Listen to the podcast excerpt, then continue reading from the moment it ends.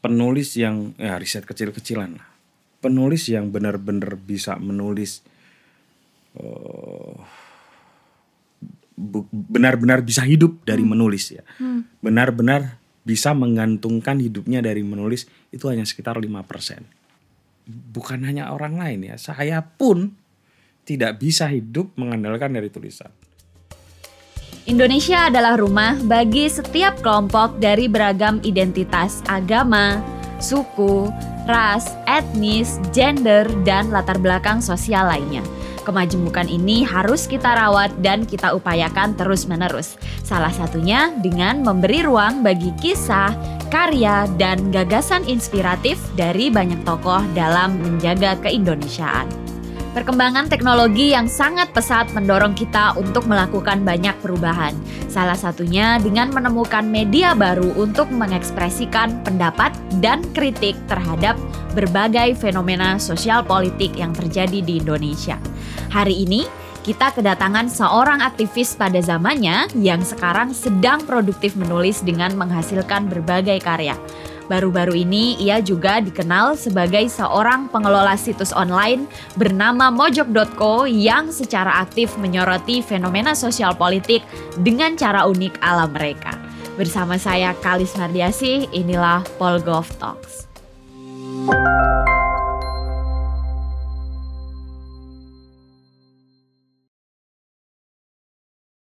Halo Sobat Polgov, selamat datang di Polgov Talks. Kali ini bersama saya sudah ada seseorang yang sangat terkenal dan sangat berpengaruh di Jogja dan juga di Indonesia.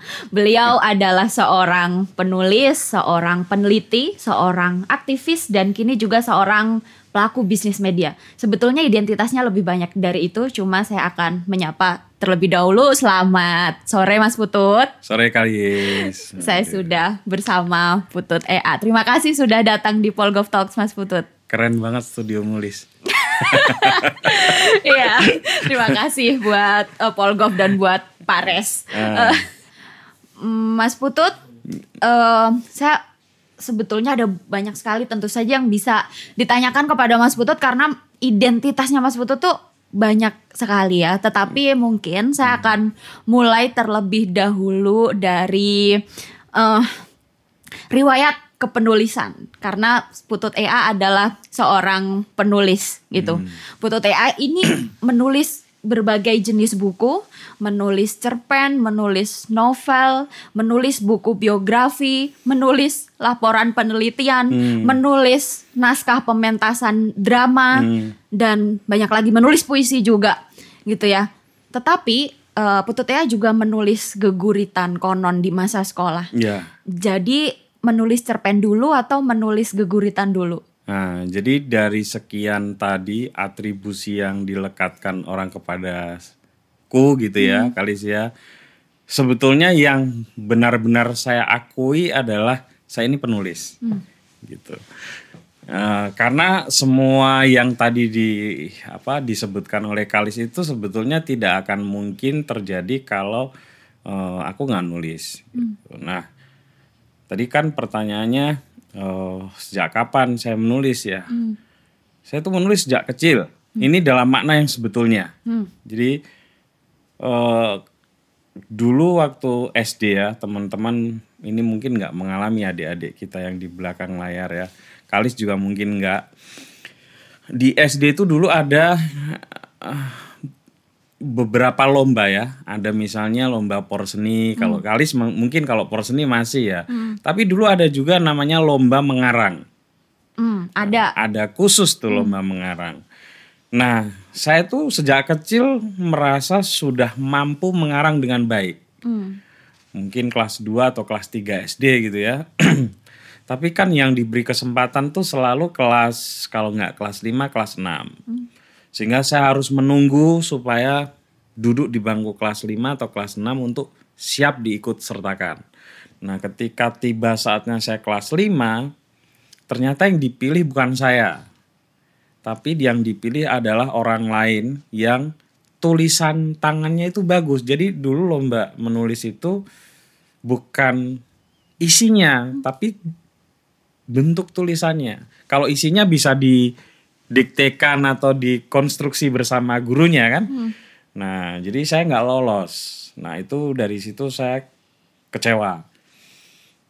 Oh, kecewa terus kelas 6 juga seperti itu. Akhirnya ketika saya kelas 1 atau kelas 2 SMP ada juga lomba di tingkat SMP, saya juga nggak lolos. Padahal saya merasa kemampuan saya menulis bukan hanya lebih baik, tapi jauh lebih baik dibanding teman-teman saya yang diikutkan lomba. Nah, suatu saat kalis eh, bapak saya kan guru ya, kadang bawa pekerjaannya itu pulang ke rumah bawa mesin ketik. Lalu saya eh, ketika mesin ketik itu nggak dipakai, saya pakai. Nah itu saya menulis ke guritan. Eh, terus saya kirim ke media eh, kalau nggak salah penyebar semangat. Tidak lama kemudian dimuat gitu. Nah dari situlah saya mulai menulis. Gitu. Berhenti kemudian ketika saya kuliah. Hmm. Ketika kuliah saya berhenti, singkat cerita saya jadi aktivis, tetap nulis tapi nulisnya udah beda. Udah bukan nulis yang fiksi lagi ya, nulisnya yang ya begitulah selebaran lah apa gitu ya. Oh, terus kemudian saya hampir nggak lulus, balik lagi ke kampus, meninggalkan dunia aktivis, mengejar kelulusan, akhirnya bisa lulus dengan nilai yang sangat jauh dari pas-pasan. Nah dari situ saya tahu kalau di era saya itu kali saya misalnya kalau lulusan filsafat tuh bisanya kerja apa sih? Paling cepet kerja daftar di media massa. Angka IPK saya nggak cukup. Nah secara formal saya nggak mungkin mendaftar. Jadi kemudian saya mengingat lagi apa sih yang bisa saya lakukan untuk saya bisa hidup. Nah, saya ingat bahwa saya dulu pernah lama hidup mendapatkan uang yang cukup ya dari menulis. Nah akhirnya saya balik lagi ke aktivitas menulis, kembali menulis fiksi. Saya menulis diterima di Kompas dua kali dan begitu diterima di Kompas dua kali, semua redaktur media itu mengenal. Ya mungkin kayak kalis lah terus pada meminta tulisan gitu. Jadi udah lebih enak Ya. gitu. Itu sederhananya begitu. Bisa dibilang sebetulnya sadar potensi dan ambisius tuh sejak kecil juga ya, Mas. terutama menulis karena oh aku memang suka buku Lis apa jadi ya ini saya te- tentu saja punya privilege ya karena bapak ibu saya guru Ya. jadi kadang-kadang buku-buku perpustakaan itu boleh saya ambil pulang karena saya dipercaya karena saya anaknya guru Iya, gitu iya. ya kalau di murid lain mungkin nggak dipercaya untuk membawa eh, buku itu pulang. Nah, dan saya nah ini setelah besar ya, saya saya merasa juga punya privilege untuk memasuki ruang politik yang tidak mungkin dimasuki oleh anak-anak anak. Apa itu? Gini, perpustakaan itu dulu anehnya ya, selalu didekatkan dengan atau jadi satu dengan ruangan guru. Hmm. Ya mana mungkin anak-anak kecil, anak-anak desa ya seperti saya berani masuk ke ruang itu. Nah karena saya sudah kenal guru-guru itu ya kan teman-temannya ibu saya, ya saya jadi rileks saja masuk ke ruang perpustakaan lalu pinjem membaca gitu. Teman-teman saya nggak punya apa eh, privilege seperti itu. Ya. Jadi wajar kalau saya misalnya jauh lebih pintar dibanding teman-teman saya waktu SD gitu, karena saya punya privilege itu. Dan karena itu saya kecewa juga ketika saya nggak terpilih kan. Ya, ya. Mas, tapi gurit itu sesuatu yang jamak dilakukan oleh anak semasa itu atau seperti sekarang juga? Maksudnya keterampilan berbahasa Jawa itu sesuatu yang rare gitu sebetulnya. Ya, eh saya sejak kecil sudah membaca dalam dua bahasa. Karena ibu saya langganan Joyoboyo, eh, tetangga depan saya langganan penyebar semangat. Dua majalah bahasa Jawa yang menurut saya hebat sekali. Dan kita saling bertukar kalau sudah dibaca keluarga saya lalu ditukar gitu. Jadi bacaan saya dua.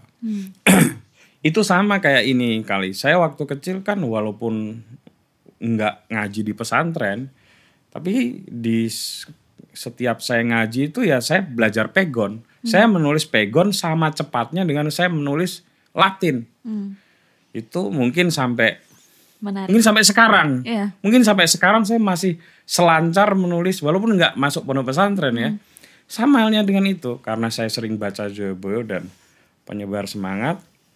Saya sama pintarnya menulis berbahasa Jawa atau menulis dengan bahasa Indonesia. Menarik. Nah, karena koran yang saya baca itu suara karya, kan korannya Orde Baru ya, guru-guru itu. Itu menurut saya nggak menarik. Yang menarik adalah majalah Joyoboyo dan menyebar semangat. Makanya saya konsentrasinya ada pada dua majalah itu. Jadi eh, ya karena saya merasa bisa dua-duanya ya, saya pilih yang menarik medianya gitu. Suara karya bagi saya waktu itu nggak menarik ya, nggak nggak belum bisa menikmati apa enaknya membaca koran. Saya baru bisa menikmati enaknya membaca koran itu sudah besar, Lis. Ya. sudah di Jogja. Ketika teman-teman saya satu kos tuh pada urunan untuk eh, langganan Jawa Pos. Oke. Baik. Mungkin selanjutnya pertanyaan yang mm, sudah banyak ditanyakan oleh banyak orang, gimana orang Rembang berkuliah filsafat? Jadi saya itu sebetulnya eh, pengen saya sudah sudah ceritakan ke banyak forum ya. Saya sebetulnya itu pengen ke pondok pesantren. Jadi dulu di kampung eh, anak yang hebat itu kalau sudah zaman-zaman saya ya, kalau sudah ada di pondok pesantren namanya Assalam di Solo. Karena pulang dari sana sudah castisus bahasa Inggris dan castisus bahasa Arab. Nah, jadi banyak ah, orang-orang anak kelas menengah begitu ya yang menyekolahkan atau mem- memondokkan anak mereka di Solo di Asalam. Sialnya saya nggak boleh sama orang tua saya, mungkin karena eh, sayang ya. Ya kalau pengakuan orang tua saya nggak tega. Jadi saya eh, akhirnya tetap sekolah di SMP. Terus ketika SMA saya ke Rembang. Jadi jarak kampung Kulis dengan Rembang itu 40 kilo. Oh, sama dengan jarak Blora dengan Kerembang. Rembang, ya, ya. Betul, betul. Jadi jauh, lebih dekat ke Jawa Timur, cuma 6, 6 kilometer Da- dari salah satu kota yang penting di Jawa Timur di dekatku gitu ya. Jadi secara kultural saya ini sebetulnya orang Jawa Timur, tapi secara teritori saya ini orang Jawa Tengah. Gitu. Makanya kadang-kadang ngomongan saya agak nggak enak, udah Pantura, Jawa Timur lagi kan, kadang-kadang agak nggak ceplas-ceplosnya berlebihan gitu ya. Dulu sih, tapi sekarang udah lebih gak bisa mengekang gitu. Nah, sekolah di Rembang saya juga pengen mondok karena biasa waktu itu orang yang sekolah eh, itu sekaligus di pondok pesantren. Di Rembang kan ada puluhan pondok pesantren. Saya juga nggak boleh gitu.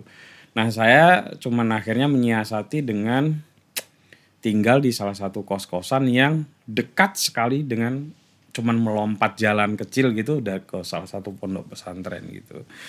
Eh, ya dan sering tidur di situ gitu ya. Ada teman juga banyak yang sekolah di situ juga gitu. Nah, tapi di situ saya mengikat janji nih sama orang tua. Kalau saya kuliah nanti saya nggak mau kuliah, saya mau masuk pondok pesantren. Seorang tua saya bilang "Ah, ya tolonglah kan kamu anak guru gitu ya. Gimana bisa nggak dikompromikan? Akhirnya ketemulah satu universitas yang kalau nggak salah jadi satu dengan pondok pesantren namanya Darul Ulum Jombang. Jadi saya nggak ada niat untuk masuk UGM. Saya sudah udah udah yakin bakal kuliah di situ. Jadi ketika teman-teman saya pada ke Semarang, ke Jogja, ke Solo, bimbingan belajar aku nggak ikut. Mhm. Nah suatu saat ada teman di kampungku ketika mau ikut UMPTN, dia minta diantar untuk ke Jogja. Aku antar. Nah begitu masuk perbatasan Jogja itu Lis, yang jembatan panjang itu, Mhm. aku kok merasa ini kok kayaknya kotanya asik ya gitu.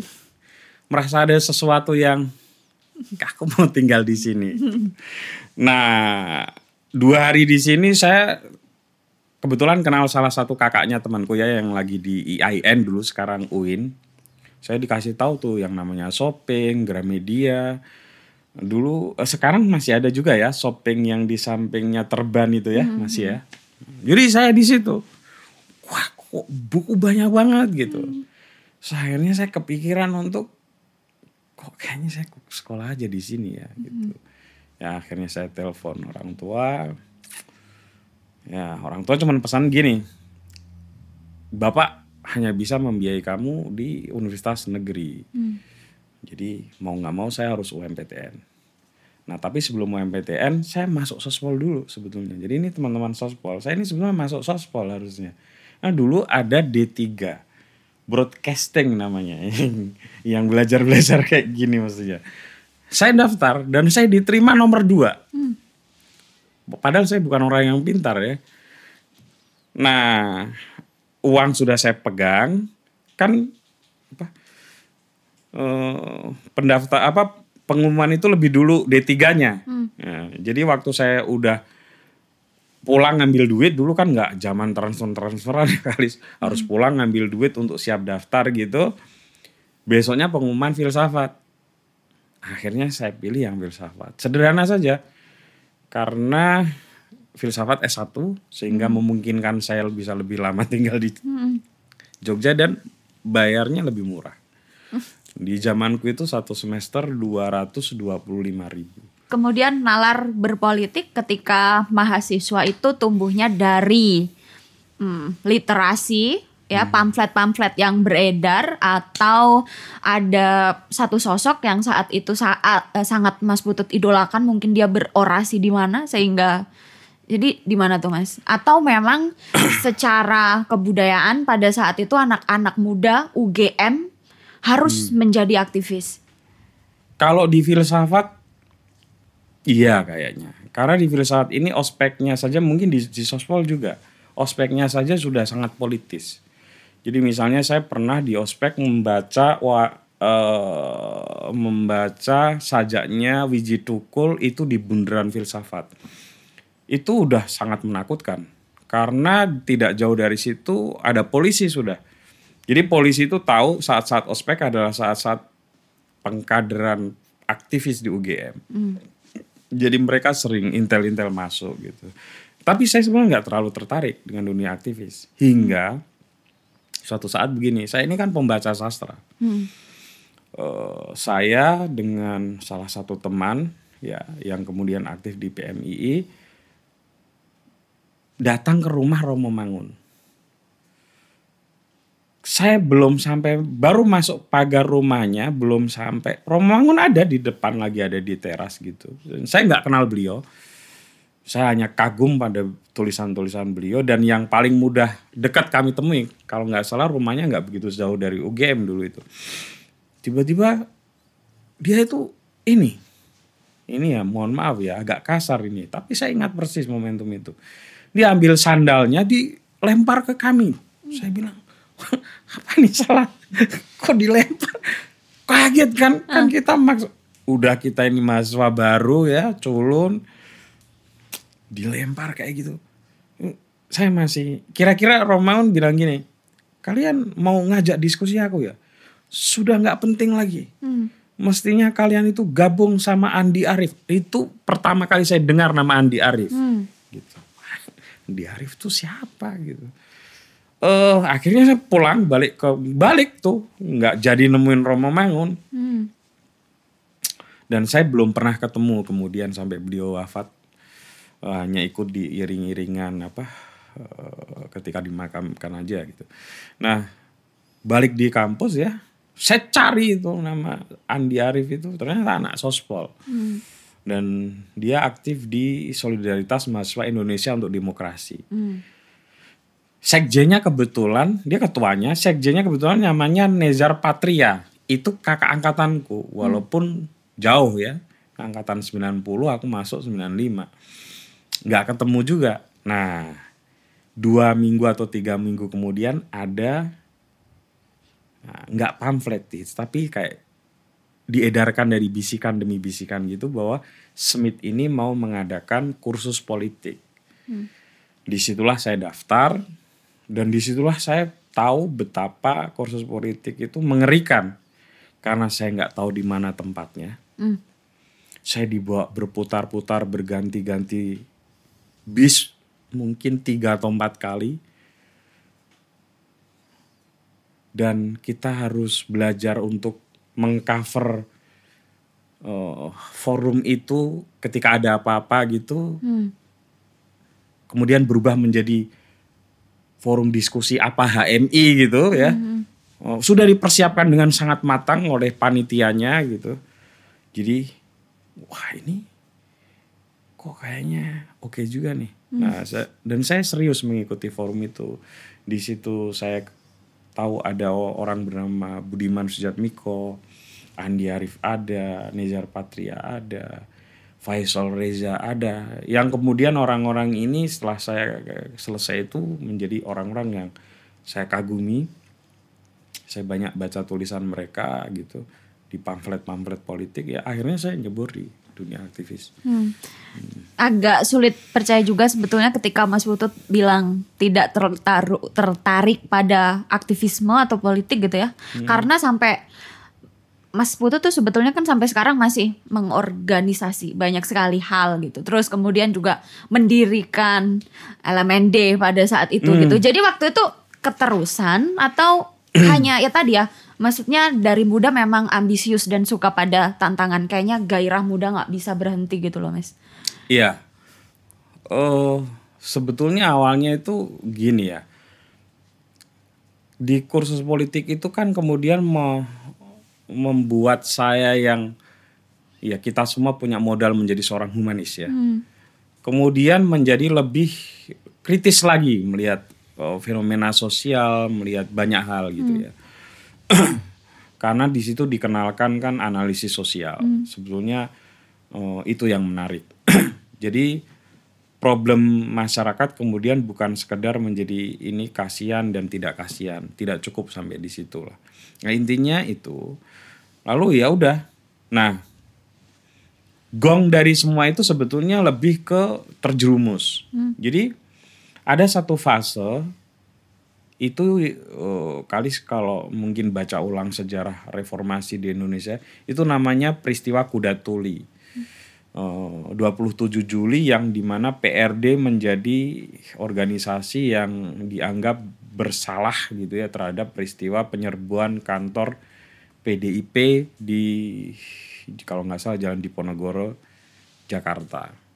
Ya, terjadi chaos di sana, PRD dan aktivisnya diburu, kampus-kampus sepi kalis. Saya yang aktivis anak bawang pun dipaksa orang tua untuk pulang ke rumah. Karena eh, waktu itu ibu dan bapak saya itu mendapatkan tekanan politik begitu ya karena saya kuliah di Jogja siapa pun anaknya yang kuliah di Jogja diminta segera membawa pulang atau dia nggak selamat kira-kira begitu Padahal saya kan bukan aktivis yang beneran waktu itu. Baru hanya ikut demo berapa kali sih mungkin 5, 6, 7 kali gitu. Belum terlibat pengorganisasian masyarakat dan lain sebagainya, belum. nah tapi kepulangan saya itu membuat saya berpikir ini memang rejim ini udah nggak bener. Gitu. Makin kuat tuh, walaupun ketakutan itu makin tinggi. Nah ketika situasi sudah agak mereda, aku balik ke kampus, ternyata nggak lama kemudian dinamika kampus menguat. Suatu saat di filsafat itu ada aksi namanya mogok makan. Saya ikut. Di situlah ya saya apa ya ditempa untuk kemudian merasa bahwa ini kalau rezim ini belum hancur saya nggak akan menghentikan aksi-aksi saya. Gitu. Jadi di situ saya tahu solidaritas masyarakat yang luar biasa ya. Serangan-serangan kepada kami. Wah situasinya sangat mengerikan kali sih ya. Hmm. saya mesti diamankan karena ya hampir dibubarkan dua kali atau tiga kali dan mahasiswa itu tiba-tiba melawan semua. Oh, mereka nggak berhasil mengambil kami ya yang mogok makan ini. Eh, dan tidak lama kemudian mulailah aksi-aksi menjelang reformasi. Jadi dari situlah kemudian ya ngikut arus besar itu. Hmm. Tapi pada saat itu kesadaran bahwa kita semua sebagai warga negara berhak mendapatkan hak yang setara demokrasi itu tentu saja sudah ada ya dan menjadi pandangan hidup. iya iya Ya, eh, saya mau beralih kepada tema yang tidak seram ya, kepada tema yang lebih menyenangkan. Jadi Mas Putut ini eh, sebagai penulis, ini kan bisa dibilang penulis yang berhasil kaya ya Mas ya. Eh, di saat banyak penulis lain atau misalnya sastrawan lain yang hanya menggeluti atau bertahan hidup dengan menulis cerpen gitu ya. Mas Putut ini kaya lah gitu. Menurut Mas Putut apa yang membuat Mas Putut kaya, Mas? atau apakah buku dan menulis cukup untuk menjadi kaya? Ini pertanyaan ini sangat menarik ya. Karena iya, saya baru saja meriset ini, dia ya. S- Penulis yang ya riset kecil-kecilan lah. Penulis yang benar-benar bisa menulis eh, benar-benar bisa hidup dari menulis ya. Benar-benar bisa menggantungkan hidupnya dari menulis itu hanya sekitar 5%. 5%. 5%, kecil sekali. Jadi selebihnya itu penulis itu pasti nyambi jadi apa? Macam-macam. Ya. Nyambi jadi editor, nyambi ah apa ya? serabutan apa pun Iya, gitu. iya. Tapi konteks serabutannya ini bukan karena pilihan, tapi karena keterpaksaan gitu loh. Kalau dipilih diminta memilih ya pasti kalau profesi menulis itu bisa untuk hidup ya pasti memilih profesi menulis. Baik. Nah, yang sejahtera itu kan yang bisa untuk bertahan hidup. Hmm. Ya, saya membedakan antara yang bertahan hidup dengan yang sejahtera kali. Karena dulu waktu aku jadi penulis, saya enam tahun atau tujuh tahun itu hidup dari menulis di koran. Ya. Kalau saya satu bulan itu tulisan saya dimuat dua, itu berarti saya bisa hidup di bulan itu. Zaman dulu. Zaman dulu, Zaman sekarang nggak mungkin. nggak mungkin ya. Iya. Nah, kalau zaman dulu itu dua, dua tulisan dalam satu bulan, itu bisa hidup, bisa enak lah. Eh bujang itu ya? bujang, ya. ngekos. konteksnya Oke. bujang Hmm. ngekos ya nah tapi kalau pengen mendapatkan hal yang lebih baik lagi bisa beli alat kerja bisa piknik ya minimal tiga atau empat Hmm. dan itu saya alami lama sekali kali Eh, dari situ saya tahu persis bahwa bukan hanya orang lain ya, saya pun tidak bisa hidup mengandalkan dari tulisan. Hmm. Jadi menulis.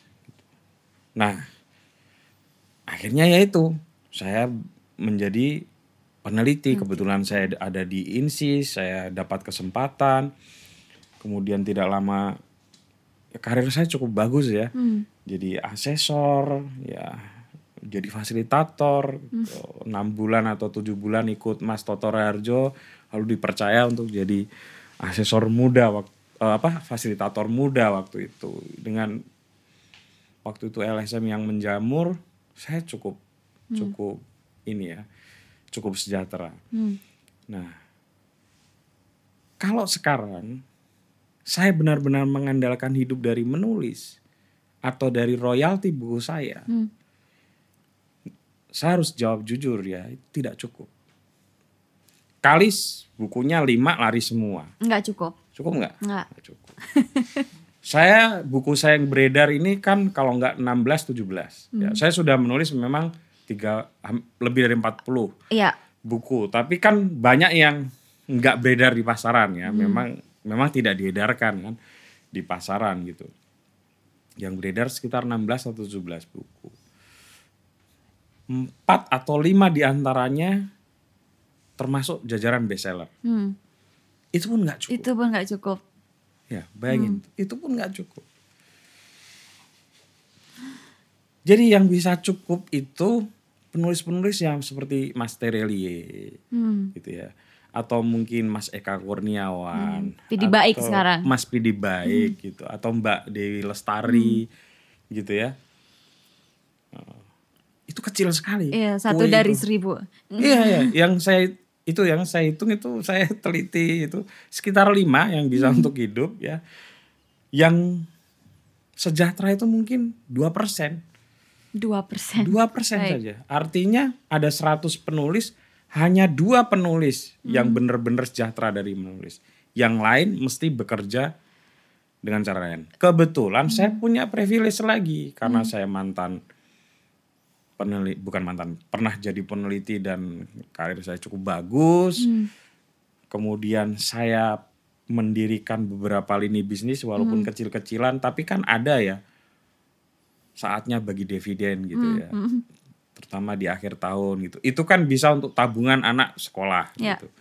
Ya jadi sejahtera, saya merasa sangat sejahtera Ya. dan saya merasa cukup sejahtera karena saya tidak itu karena gini itu karena saya misalnya tidak pernah membayangkan menikah Hmm. saya menikah saya tidak pernah membayangkan bisa punya rumah Hmm. saya punya rumah saya tidak pernah membayangkan punya mobil Hmm. saya punya mobil ya itu menurut saya udah jauh dari cukup karena Ya. hal-hal itu tidak pernah saya pikirkan jadi dulu waktu saya menulis itu bisa hidup se- sebulan udah oke dua bulan apalagi tiga bulan apalagi gitu. Nah termasuk di dapat proyek-proyek lah dari LSM gitu. Terutama waktu itu ya. Jadi saya bisa menabung Ya. Bisa menikah Sebelum membahas mojok.com mas, sebetulnya di dunia perbukuan ini Mas Putut itu kan juga bisa dibilang mengerjakan semua siklus dari hulu ke hilir ya karena Hmm. memiliki penerbitan dan tahu semua hal yang ada di dalam siklus itu. Sehingga kalau bicara tadi penulis tidak bisa sejahtera, itu fase mana yang kebobolan sih kita gitu yang membuat penulis nggak bisa sejahtera? Bis- ya bisnis buku kita itu nggak sehat Hmm. Bisnis buku itu sangat sangat tidak sehat. Ya, dan nggak cuma soal buku mas, ternyata soal kita kalau bicara media gitu ya, bisnis media hari ini, eh, beberapa media mungkin sudah kita di- ada yang bangkrut gitu, bahkan sampai meminta donasi kepada pembacanya di Indonesia. Terus kemudian ada yang mencoba model bisnis melanggan media itu gitu ya, dan saya kira eh, mungkin baru satu atau dua media yang berhasil gitu. Itu juga terjadi di literasi kita ternyata bahwa orang itu masih sulit untuk mengambil uangnya untuk melanggan produk literasi. Iya. Eh, sebetulnya memang itu eh, hal yang memang sulit dan saya juga termasuk orang yang tidak yakin itu berhasil atau tidak. Bahwa itu memang harus dicoba ya. Tapi prinsip yang mesti kita lihat lebih jeli lagi begini kali. Karena ini bisa mengganggu kesehatan media kita secara keseluruhan. Media itu kan hidup sebetulnya kalau dari sejarahnya itu ada dua dia itu underbaw partai, kalau sejarah kita nih ya, dia underbaw par- partai atau pergerakan, eh, atau dia adalah kapitalisme. Hmm. Jadi, nah sekarang yang pertama ini sudah nggak ada nih, Hmm. Ya, yang tinggal adalah dia eh, melekat dengan sistem kapitalisme. Tapi masih ada kewarasan di sana karena ya ada sikap kritis, ada cover both sides, ada hal-hal etis yang harus di di uh, menjadi syarat untuk sebagai produk jurnalis gitu, jurnalistik gitu. Nah, yang jadi problem adalah gini. Untuk mendapatkan iklan harus banyak yang membaca. Untuk mendapatkan pembaca yang banyak, ini kan yang disebut clickbait kan. Hmm. Harus dengan judul-judul yang ngawur. Hmm. lingkaran setan inilah yang mestinya harus ada yang memotong. Jadi harus juga diedukasi kepada pe- apa ya pengiklan misalnya bahwa anda jangan semata-mata mengiklankan produk anda pada eh, produk-produk jurnalistik yang semata banyak dibaca orang. Betul, Nah, karena kalau itu nggak ada yang memotong, betul. ya semua jurnalis yang menulis itu tuh korban gitu. Iya, korban iya. dari sistem ini. Hmm. saya ini termasuk orang yang sangat percaya kali. Sebenarnya ketika mereka bikin ya teman-teman media yang bikin judul clickbait ya, sebagian besar ya tentu pasti adalah ya anomali ya. Pasti yang punya perasaan nggak tega, kok kok aku bikin kayak gini sih gitu. Dan saya emang ketemu beberapa orang ya memang kadang-kadang nggak tega juga ngo- bikin kayak gitu. Tapi mereka diharuskan oleh sistem, sistem yang terus berputar kayak gitu Ya. itu yang mengerikan sih menurutku Ya. dan semoga semoga anu apa segera ada solusinya karena menurut saya brand produk itu kan nggak harus Hmm. nggak harus dilekatkan pada apa ya kepopuleran tapi kepada spesifik misalnya. Eh, misalnya ya Wardah nih mau mau menyponsor mau cari influencer kan kan Udah. nggak harus yang jutaan gitu ya. Tapi kan yang spesifik nih kayak Kalis yang punya peduli kepada isu-isu perempuan misalnya atau siapa gitu ya mestinya kan itu bisa terjadi. Nggak harus yang yang gede gitu ya. Dan nggak ada awareness terhadap produk itu. Nah saya kira itu yang mesti diperhatikan juga. Karena kalau nggak ya ini nggak akan selesai-selesai nih. Ya, ya. Dan itu juga terjadi pada kultur influencer Betul. yang hari ini dibayar dengan sangat mahal gitu ya oleh Hmm. brand-brand gitu. Dan brand juga tidak melihat value sebetulnya Nah, dari influencer itu. betul Hanya dari followersnya aja. Betul. Nah mirip-mirip lah, ya. Aku setuju itu. Nah sehingga harus tiba saatnya para para, para produsen atau para agensi memikirkan bukan semata kepopuleran atau follow jumlah follower atau apa, tapi value. Hmm. Punya nilai nggak sih saya mau mem- memberikan iklan ini kepada eh, sosok tertentu atau media tertentu. Berarti celahnya ada di situ sebetulnya. Iya, dan saya berharap di tahun-tahun ke depan ya ada refleksi bersama soal pandemi ini juga saya kira semoga eh, membuat para pengiklan itu juga berpikir bahwa mereka nggak bisa seperti itu terus. Hmm. Karena mereka bisa jadi bagian untuk ikut mengerem eh, situasi yang makin memburuk di dunia media sosial dan dunia digital kita. Dan struktur sebetulnya nggak adil mas, karena yang melamar, yang berijab harus laki-laki. Seandainya perempuan bisa mengambil alih kekuasaan itu, kita tidak perlu menangis. Gitu Saya ya? lamar kamu duluan. Oh, bener juga sih. Bener. iya, karena kita tertekan, kita harus menangis untuk meminta power kamu gitu loh.